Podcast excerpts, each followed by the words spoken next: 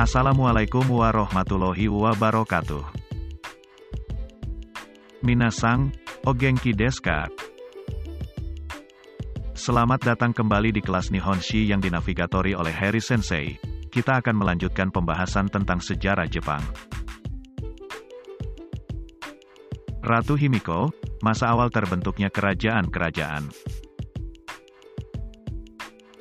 Memasuki abad 13 Masehi, pertanian bertambah maju, desa pun bertambah besar sehingga dapat disebut sebagai kerajaan kecil.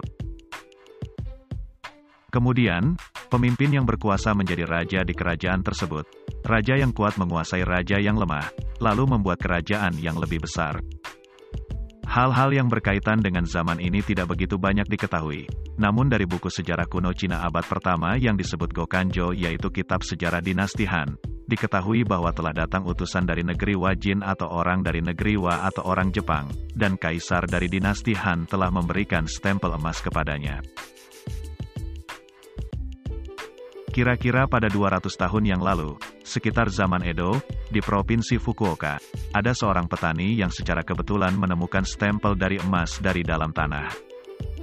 Di stempel tersebut terukir kata, Kano wa no nano kokuo, yang artinya kurang lebih raja dari negeri Wa yang berasal dari dinasti Han. Kerajaan ini adalah kerajaan kecil yang diperkirakan berada di dekat Hakata, sebuah wilayah di kota Fukuoka.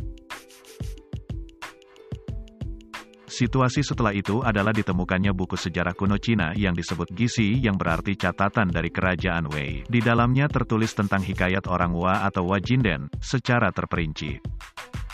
Menurut buku tersebut negeri Wajin terbagi menjadi kira-kira 30 kerajaan-kerajaan kecil. Di antaranya yang terkuat adalah kerajaan Yamatai atau Yamatai Koku dengan Himiko sebagai ratunya, pada awal abad ketiga sekitar tahun 220 sampai tahun 265. Namun, belum ada teori yang mengetahui letak pasti kerajaan Yamata ini di Jepang.